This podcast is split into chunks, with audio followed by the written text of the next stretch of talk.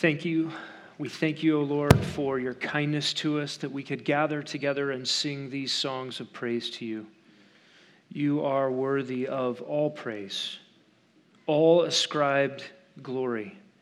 And we, such feeble creatures and so fickle of heart, are so often slow to render you the gratitude, the praise, the honor, the glory that you so deserve. We long for that day when our hearts will resonate with truth in ways we can't even comprehend yet.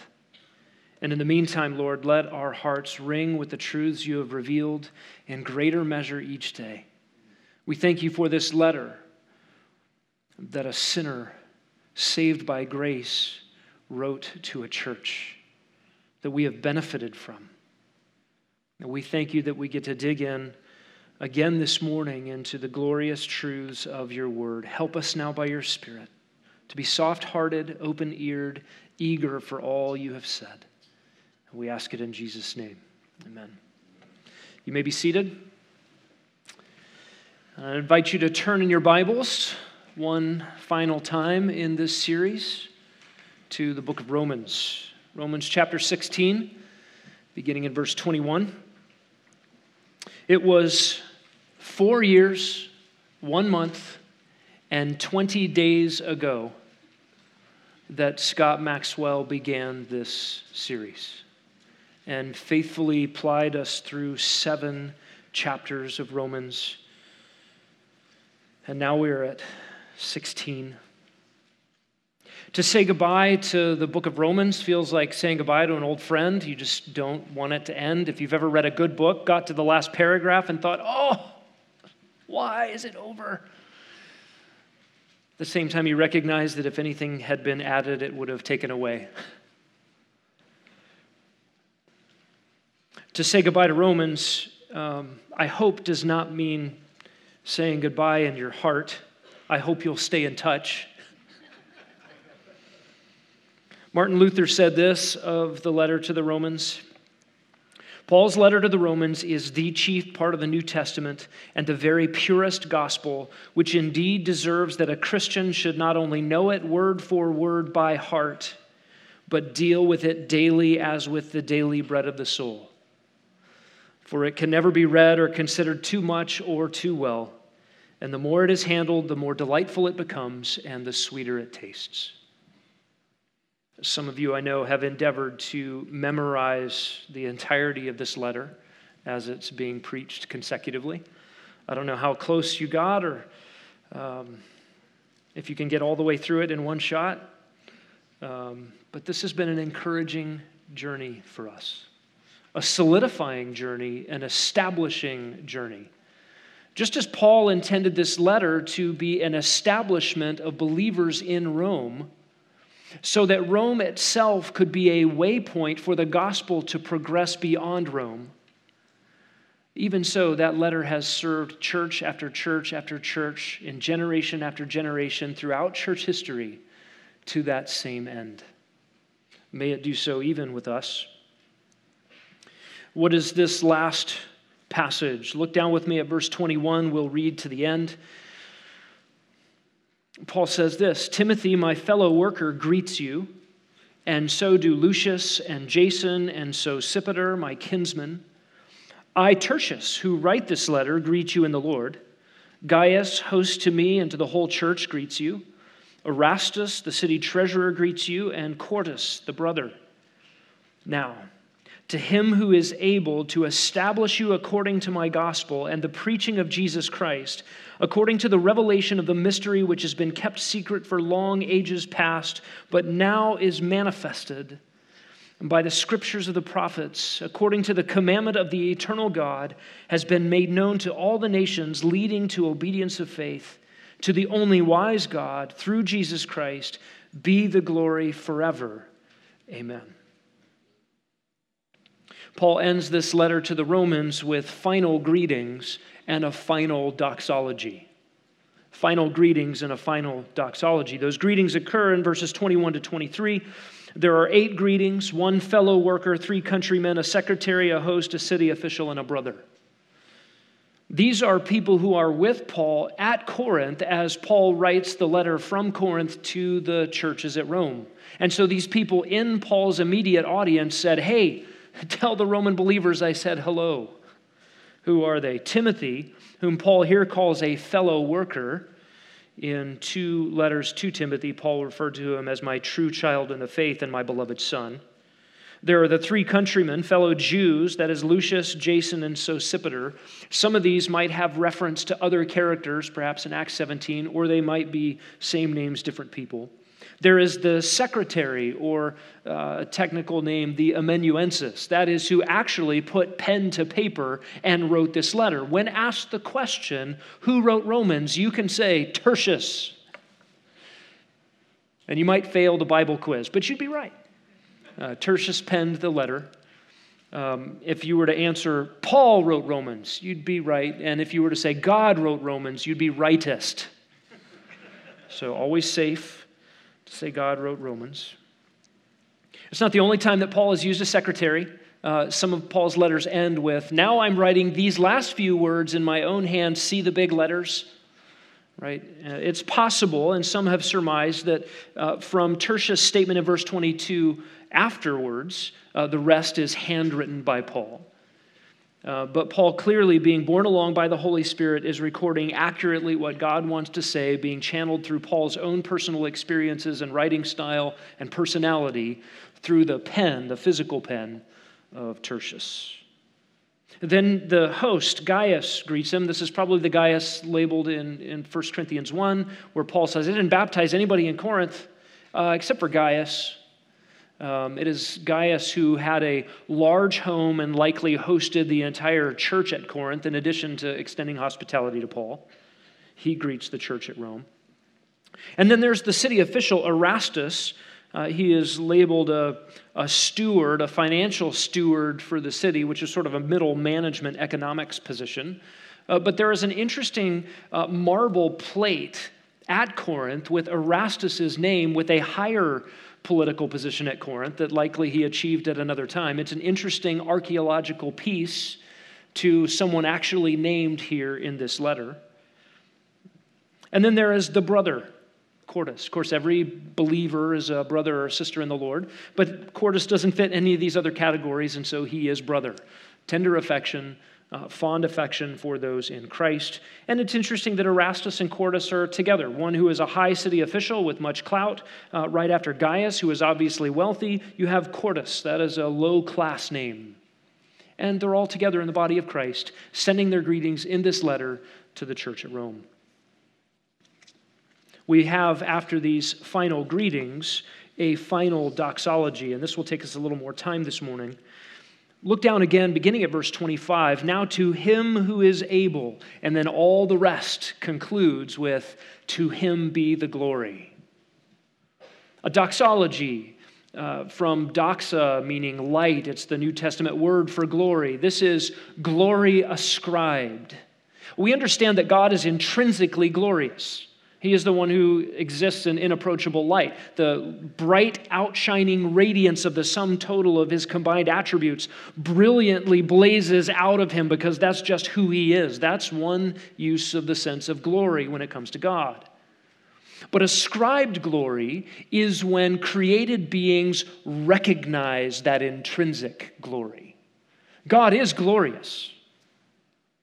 And yet, when we ascribe glory to him, we're not adding anything to his intrinsic nature, anything to his character or his attributes or his radiance or his brilliance. We are simply ascribing to him what is true of him. We are saying, yes, ascribed glory is something like fame or applause. Those are silly words to describe what it means to glorify God.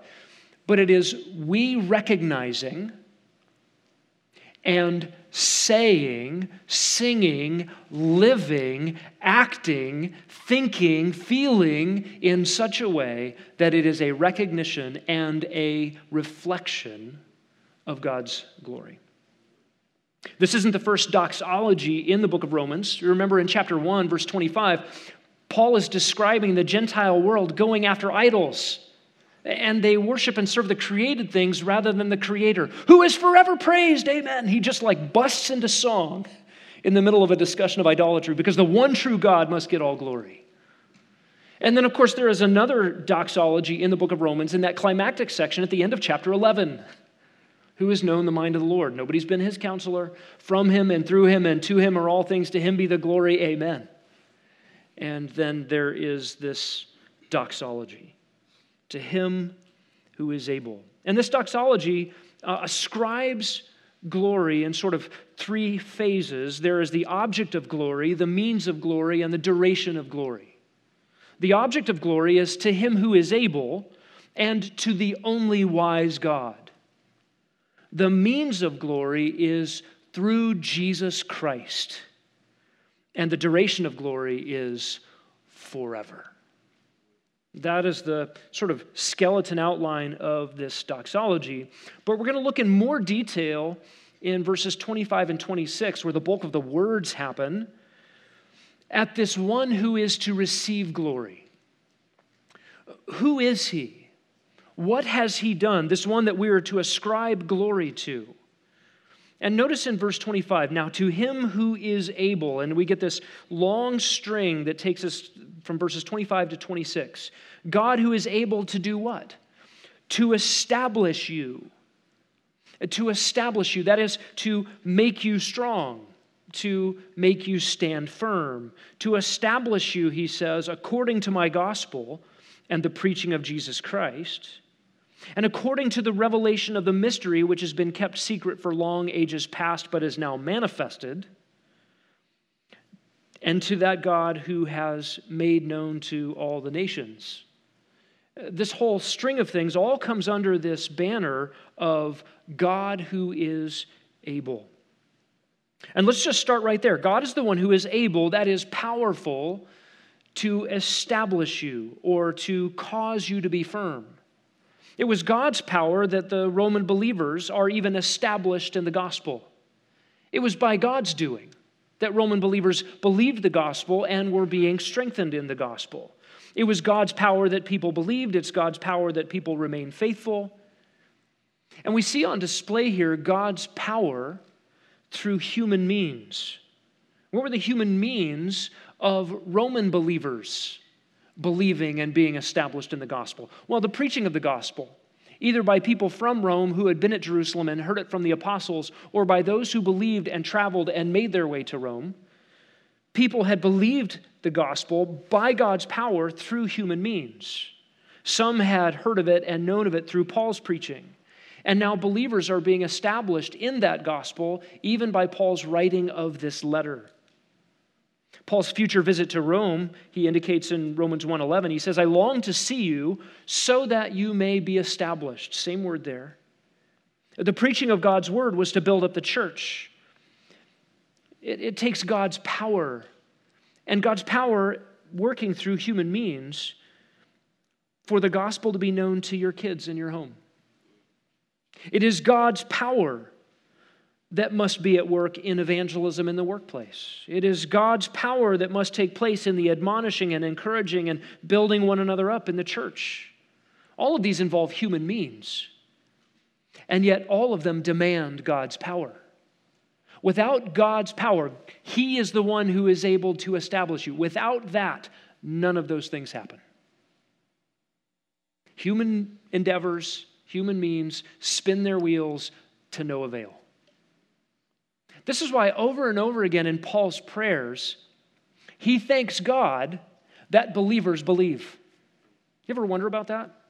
I thank my God continually in my prayers when I remember your faith. Wait, shouldn't you be thanking the people for their faith when you remember their faith?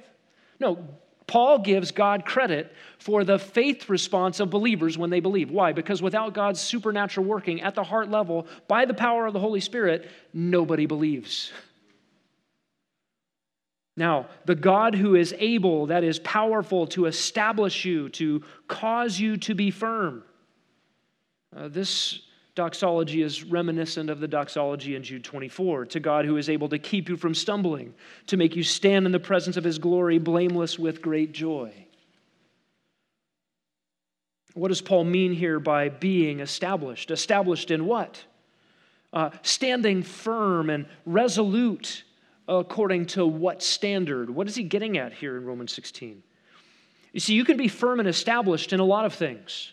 You can say, I will not eat green eggs and ham. I will not eat them, Sam I am. Or, as of last week, you can make the commitment I will not read Dr. Seuss's books. I will not give them second looks. I mean, you could do, be really firm in anything. I unintentionally superglued my fingers together last night. Resolute, firm, established. Not what I was going for. You can build a fortress for yourself around bad ideas, around personal preferences, around self destructive habits. You can make those things firm and resolute and established. And resolute firmness can just be plain, simple, selfish stubbornness. What is the standard that Paul has in mind when he talks about being established by the power of God? How does Paul want Christians to be firmly established? Notice what he says in verse 25 according to my gospel and to the preaching of Jesus Christ. These twin ideas tell us the standard that Paul has in mind.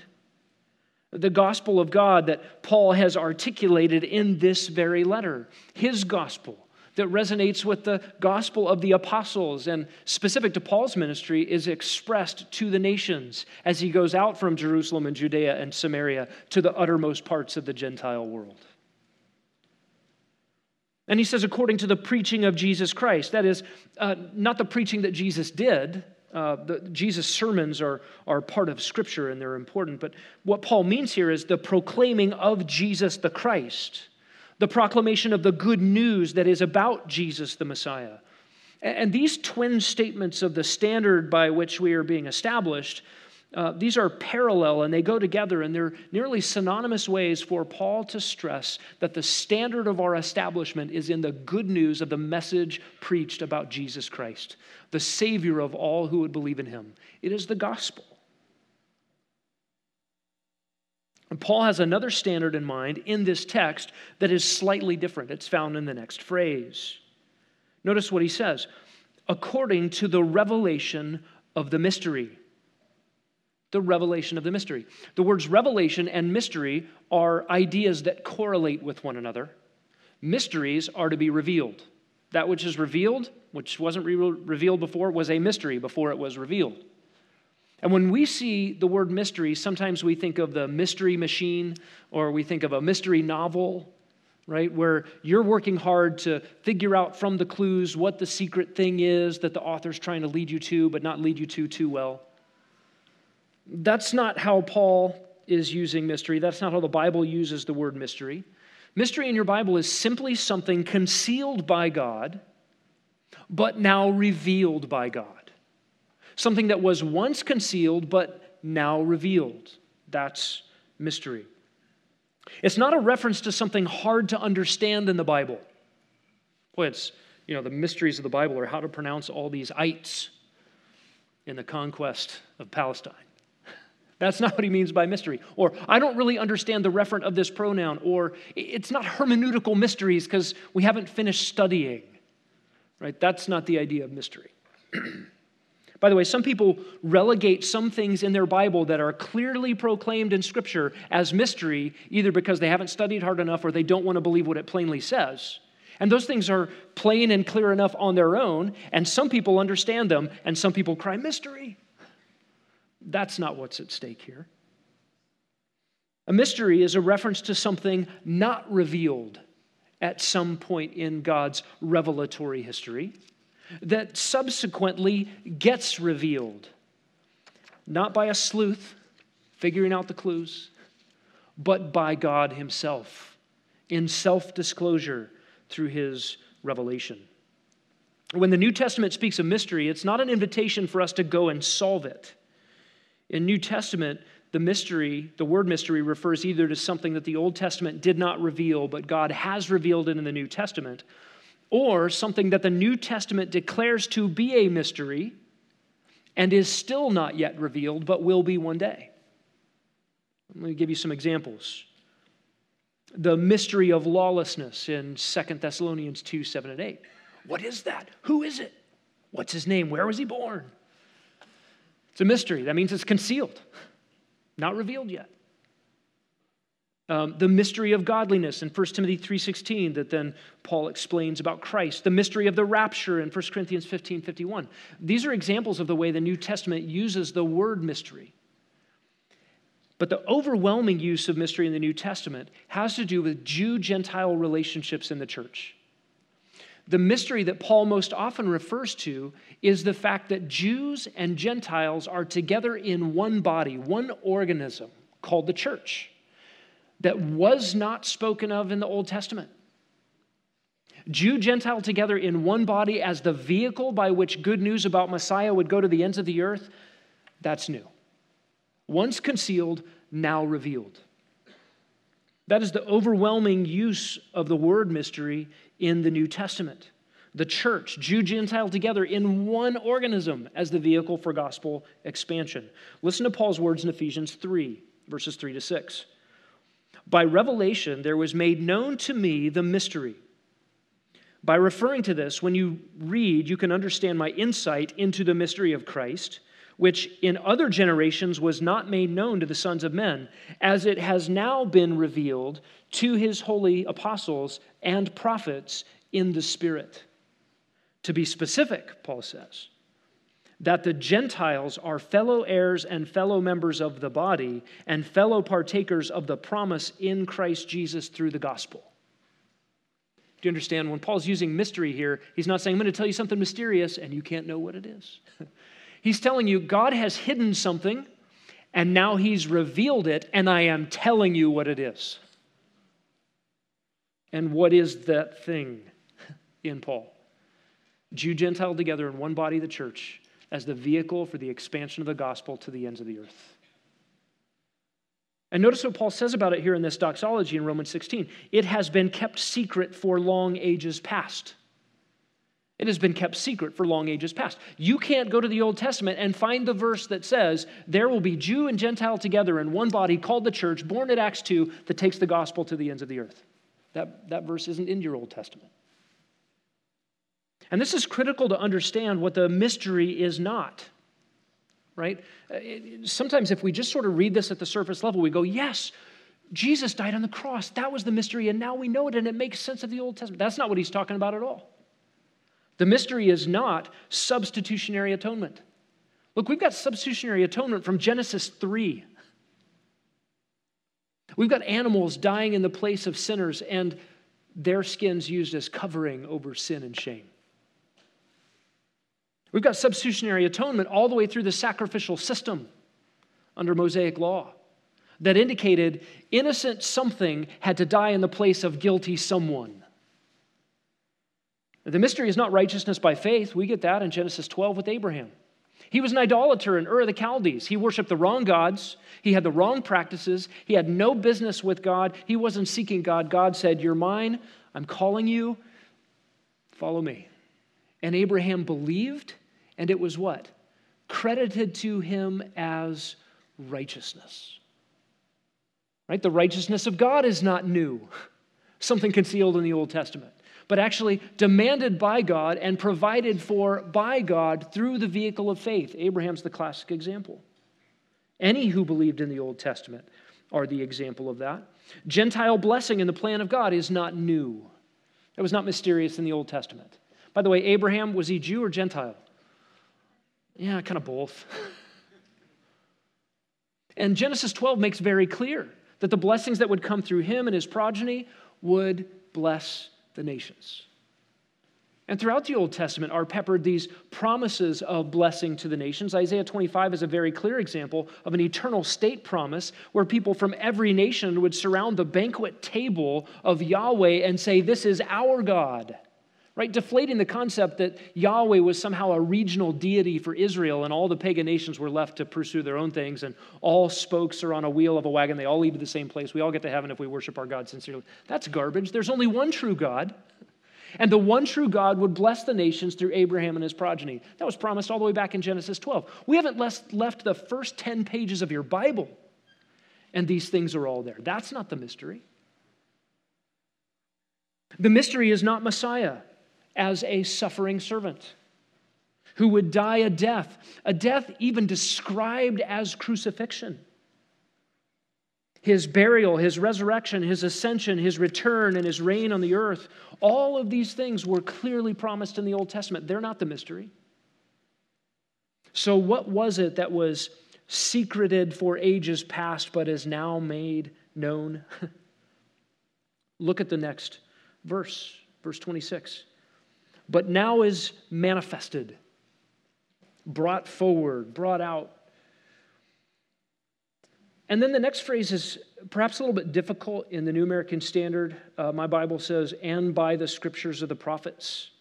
Um, it's, it's a little misleading there. The original just says, uh, having now been manifested through the prophetic writings. Having now been manifested through the prophetic writings. Uh, this is an important phrase for us to understand.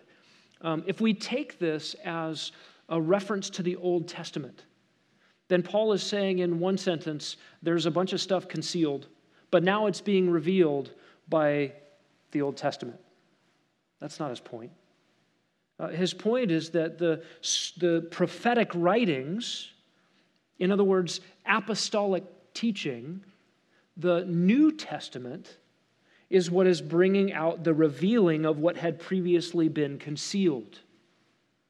This is not that the New Testament becomes a decoder ring to hidden, secret, furtive mysteries in the Old Testament that now you can read New Testament back in the. That's not it. It's that God is giving new revelation. He hid some things that were always in his plan, and he's brought them out now. And to see this as a reference to New Testament is not difficult, I think, when we uh, wrestle with what Paul says in 2 Timothy 3.16 when he says all scripture is breathed out by God. He started out by saying the sacred writings, the Old Testament, and the things you've heard from me. In other words, Pauline teaching. And then he sums them all up and says, all scripture. In other words, Old Testament prophetic writing and New Testament prophetic writing on the same plane together, being put forward as God's word, not contradicting one another, complementary to one another. 2 Peter 1:20 calls this the prophetic word, speaking about New Testament revelation. And what is it that's revealed in the New Testament um, that is new or was concealed uh, in Old Testament era? Listen to Ephesians 3 5 again. In other generations, it was not made known to the sons of men, as it has now been revealed to his holy apostles and prophets in the Spirit. See what God is doing so kindly in his Holy Spirit in that first generation of the church. He has raised up apostles and prophets. Ephesians 2:20 calls them the foundation of the church. That is the, the teachings that become the documents of the New Testament Tell us what God is doing in our era. And what is it that was concealed and now revealed? Jew, Gentile together in one body, the church, as the vehicle for the expansion of the gospel of Israel's Messiah to the nations, to the ends of the earth. And notice what Paul says about this. This is done according to the commandment of the eternal God. He said, Well, who sets the standard for doing all these things? God did. God said this. Uh, God publishes this by his Holy Spirit through the apostles, through the New Testament prophets, right on par with the Old Testament writers. This was God's purpose, and so he commanded. Notice what Paul says about this God according to the commandment of the eternal God. That is the God who was and is and is to come, the God who never changes, the eternal God who has eternal purposes. Right? If we're tempted to think that a change in God's operating in our world means a change in his character or a change in his plans or a change in his purpose or a change in his promises, we have misunderstood. All of these things come out of the eternal plan, the eternal purpose, the before the foundation of the world decrees of an eternal God. And they are unfolding for us in time. Similarly to the way you live your life, you don't live all 87 years of your life in one moment, but you live them progressively, moment by moment. God is dealing with his people in this way. Think about what it means that the command of God would mean that Jew, Gentile together in one body, the church, would be taking the gospel of Messiah to the ends of the earth. Uh, this had to come by the command of God because no Jew wanted to do this and no Gentile thought it possible. You go back to the first century, this was the right command in time, at the right time, from God who could command such things. Think about a Damascus Road and what Jesus did with Saul, who became the Apostle Paul floored him, humbled him, brought him to the end of himself. Jesus made Paul his own and made him a special vessel. Said, I'm going to use you, Paul, and you're going to suffer. And then Paul was the apostle to the Gentiles. Think about what it meant for Peter. Uh, Peter had to wrestle with these things over and over and over again. Lord, I've never eaten anything unclean, and here comes this sheet full of pork chops and bacon. No, no, no, I'm not going to touch that. Eat it, Peter. I've made it clean. And then he meets a Gentile. Oh. I, I didn't want to be around those guys. They were dirty, they were outsiders, they, they didn't belong with me. I was better than them, chosen, special and now I have to be around them. And Peter was humbled in that, not just once, but multiple times. Do you remember when the Judaizers came in and pressured even the Apostle Peter to succumb to their pressure to be exclusionary around Gentiles, refusing them table fellowship? And Paul had to confront him to his face. Look, this was hard for Jews to get in line with this vehicle that was going to take Israel's Messiah to the ends of the earth. You mean I got to let Gentiles in the car? And if I were to look forward through church history, it's going to be a lot of Gentile cars with a lot of Gentiles driving. And this was God's plan. It was hard. The older commission, by the way, for Israel, if we want to think of a great commission for Israel, was you be Israel you be unique and peculiar in the world, and you stay in the land. Cultivate faithfulness there, and I will bless you. And what was the world's response supposed to be there? They will see that you're peculiar, that what you eat is different, what you wear is different, how you plow your fields is different, so that every turn, at every point in your life, you say, We belong to Yahweh, we're a peculiar people. Of course, they failed in their commission, and the watching world should have said, Israel's God is the one true God. We're going there. The world should have streamed into Jerusalem and worshiped Yahweh.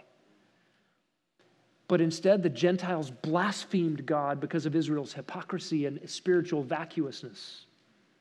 They failed at their commission.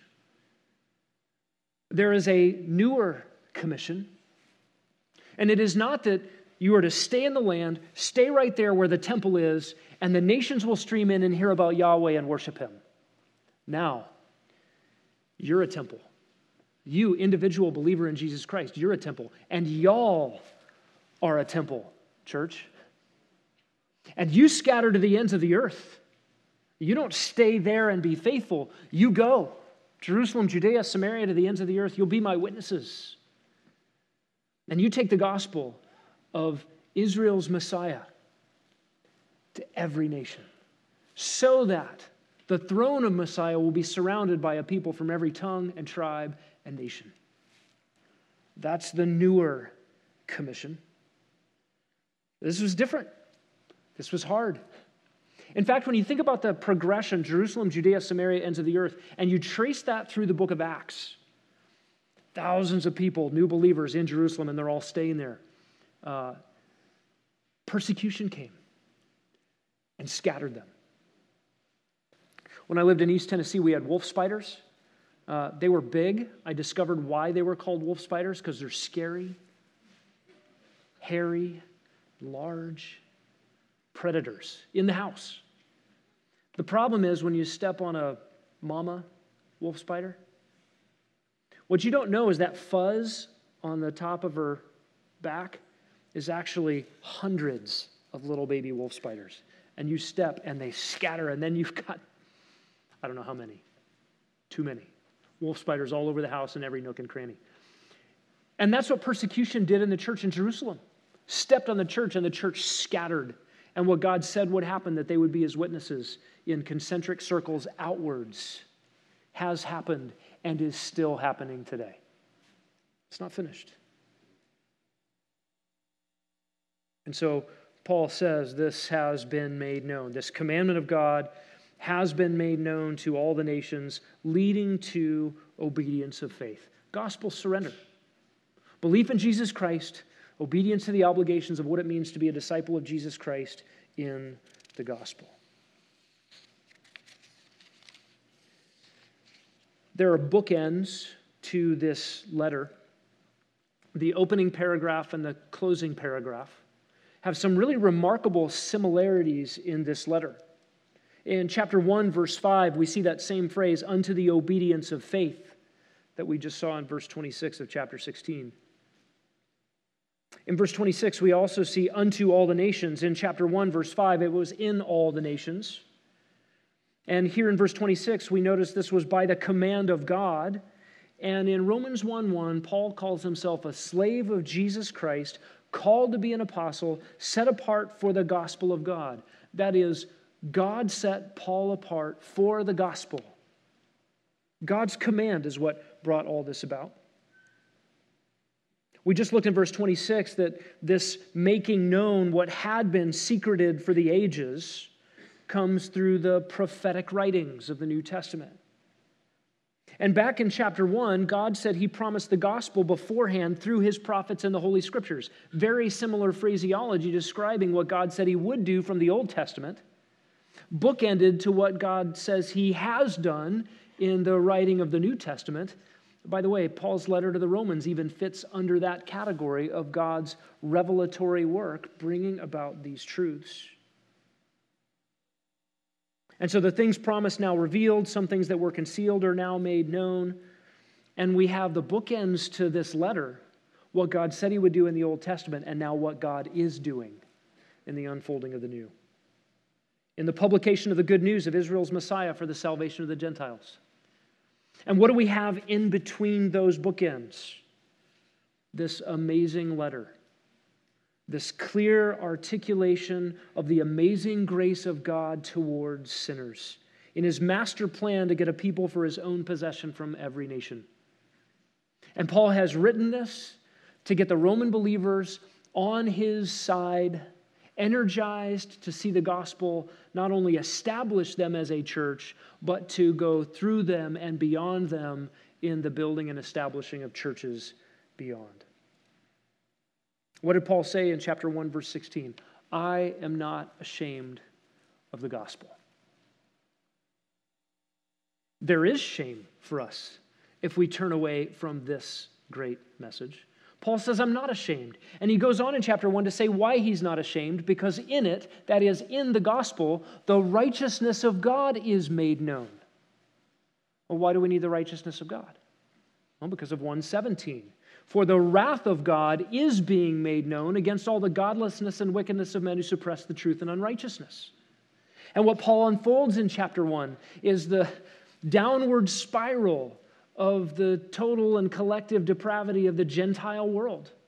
All those Gentiles are terrible people doing terrible things, and the wrath of God abides on them. And then he moves to chapter 2. And then the Jewish nation is in the crosshairs. They are hypocrites, thinking they're right before God, doing terrible things because they're terrible people in need of a Savior. They need God's righteousness and they don't have it. They think that they're building a righteousness of their own and they're rejecting the righteousness God provides for free in Christ. So, in chapter 3, in case we didn't do the math and figure out that all the Gentiles are sinners in chapter 1 and all the Jews are sinners in chapter 2, and that means everybody, Paul says in chapter 3, everyone's a sinner. There is no one who does good, not even one. All have turned away. Together they have become corrupt. Their throats are open graves, their tongues practice deceit. The poison of vipers is on their lips. Their feet are swift to shed blood. Ruin and misery mark their ways. The way of peace they have not known. There's no fear of God before their eyes. There is no one who does good, no one seeking after God. And a tirade on God's assessment of the human condition. Everybody's a sinner. And in chapter 3, verse 21, Paul begins to unfold the solution to the problem. The problem of God, the problem of us. How does that get solved? How does a sinner overcome the perfect, absolute demand of God's righteousness and get forgiven, and yet God still be righteous? How does that happen? Only one way redemption through the gift of the grace that comes by the death of Jesus Christ, what Paul calls there a propitiation through faith in his blood. It's the only way. That divine wrath would be satisfied by a substitute in our place, and that is appropriated by sinners only through faith. Not works of the law, not only so that no one could boast, but also because it's impossible. You can't work your way out of the mess that you got yourself into. You can't undo the crimes that you've done. Even if you stopped sinning somehow, which you can't because you're a sinner by nature, if you could somehow stop sinning, all those crimes you already did are already on your record. You cannot clean yourself up before God. The only hope is a, is a propitiatory sacrifice. That is, Jesus dies in your place. It's the gospel. Chapter 4 gives us the example of Abraham as one who believed God and it was credited to him as righteousness. Always been true, always only one way of salvation. You believe God's provision for sin, you believe God's provision of righteousness, it comes only and always and ever only by faith. Abraham believed God. He's the prototypical example of the one whom God says in verse 5 of chapter 4 God justifies the wicked. That is, God declares righteous the ungodly, not those who have cleaned themselves up, fixed their own problems. Chapter 5, of course, gives us the fruits of justification. Therefore, having been justified by faith, we have peace with God. We possess peace with God, a cessation of hostilities, of our antagonism against God by nature, and God's wrath abiding on us from heaven. Having been declared righteous, we possess peace with God in an ongoing, continuous way. The other fruits of justification in chapter 5 are perseverance and proven character and God's love by the Holy Spirit shed abroad in our hearts, of a solidarity with Christ instead of a solidarity with Adam and of sinful humanity. And finally, of the reign of grace. Just as sin reigned in death, so also grace shall reign through righteousness into eternal life through Jesus Christ our Lord. And now the reign of grace defines the Christian life. It gives us a new relationship to sin in chapter 6, and a new relationship to law in chapter 7, and a new relationship to God by the Holy Spirit in chapter 8. The Holy Spirit that cries out in our hearts with our spirits, Abba, Father, Daddy, my tender personal relationship to this awful, almighty, holy God because He has adopted me in love. Staggering. Staggering fruits of justification. And of course, Romans 8 gives us those remarkable absolute statements for all who are in Christ no condemnation and no separation. Everyone whom God has justified, who can condemn? Christ Jesus is the one who died, yes, rather was raised from the dead. Nobody can be separated from the love of God who is attached to Jesus Christ. No supernatural power, no circumstance, no sin can separate us from his love. And that brings us to chapters 9 to 11, which is the problem of the unbelief of the nation of Israel. Right? It's what we should be saying. We should be protesting what Paul says in Romans 9 to 11 after we've read Romans 1 to 8. Oh, these great and precious, wonderful promises declaration of righteousness and guarantee of heaven and no condemnation and no separation. But wait a second, Israel's condemned and separated. God made promises to them. What's the problem? Romans 9 6 is not as though the word of God has failed. Dot, dot, dot. Has it? No, let God be true and every man a liar. God will keep his promises and every human will be humbled by it. So, what is the deal? What's the deal with Israel? This was her Messiah, and she murdered Messiah as a nation and rejected Messiah as a nation. And Paul explains that God's word has not, has not failed in his specific promises to Israel for three reasons in Romans 9 to 11. The first reason is simply that not all Israel is Israel. There are spiritual Jews and there are merely physical ones. Merely physical Jews can trace lineage. spiritual Jews have lineage and new birth. They have spiritual life brought about by the Holy Spirit. That's what a spiritual Jew is. A spiritual Jew is not a Gentile pretending to be a Jew. A spiritual Jew is a Jew with the Spirit. And so God's word hasn't failed because he, he differentiates between promises given to a, a, a nation being fulfilled in the spiritual regeneration of participants in that nation. And it's the way he's always worked. The second proof that God doesn't fail in his word is that he always keeps a remnant. Generation to generation, there have been faithful Jews. And then the third reason Paul says that God's word hasn't failed is because there is coming a day, there is coming a generation, Romans 11 27, when all Israel will be saved. And they will not be saved apart from regeneration.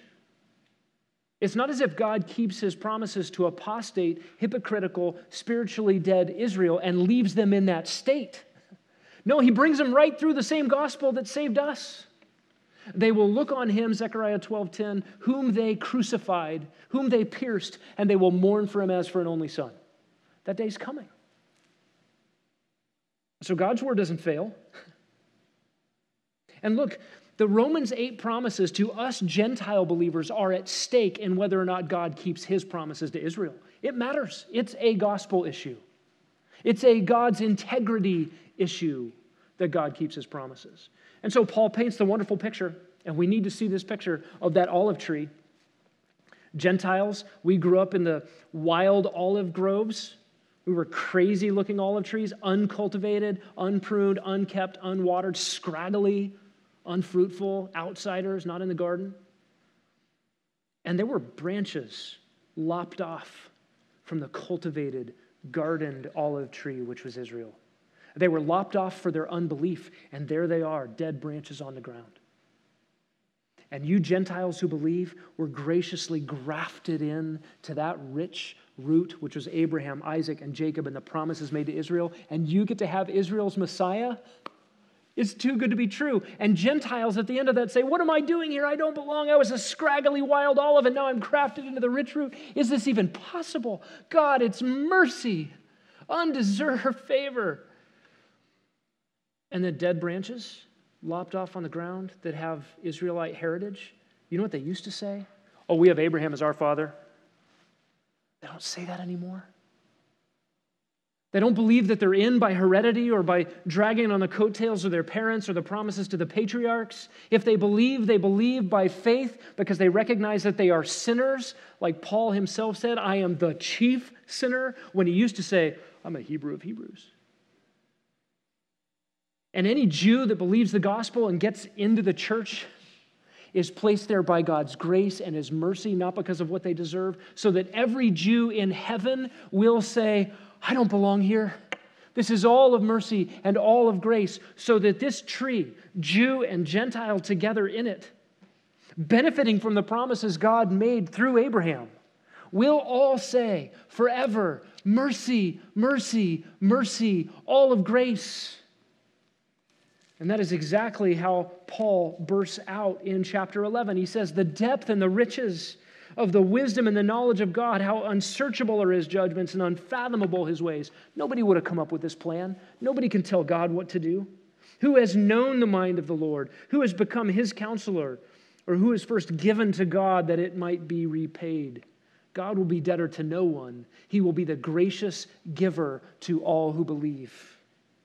For from him, verse 36, and through him and to him are all things. To him be the glory forever. Amen. That is the gospel in this book. And of course, the very next verse takes us to the implications of it. Therefore, the great big hinge in Romans 12:1, I urge you, brethren, in view of these mercies, present your bodies as living sacrifices, holy and pleasing to Him. And we learn our obligations to the Lord and to one another in the body of Christ. It becomes the manual for Christian living for us. In chapter 12, the, the one another love. In chapter 13, our new relationship to human government. In chapter 14 and 15, living with and loving one another in our diversity of preferences. And then in chapter 16, greetings, and then warnings, and then greetings, and then glory. It's the letter. And in this final doxology, Paul closes the letter with we have the object of ascribed glory to him who is able to establish you and to the only wise God. Then we have the means of glory. God will get all this glory through the means of his Son, the Lord Jesus Christ. And then we have the duration of the glory, stated again, forever. Eternity will not bring us to the end of ascribing God glory for his grace towards sinners. We'll sing about it now and we'll sing forever. Let's pray. God, thank you for this magnificent letter, which is an explanation of your magnificent gospel, which strengthens and establishes us by your power according to your standards.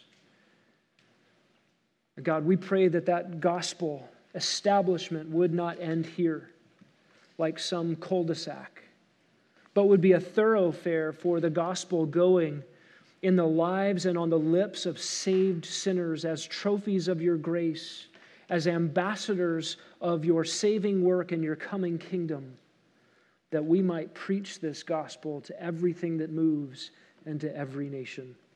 We ask it for your glory forever and ever. Amen.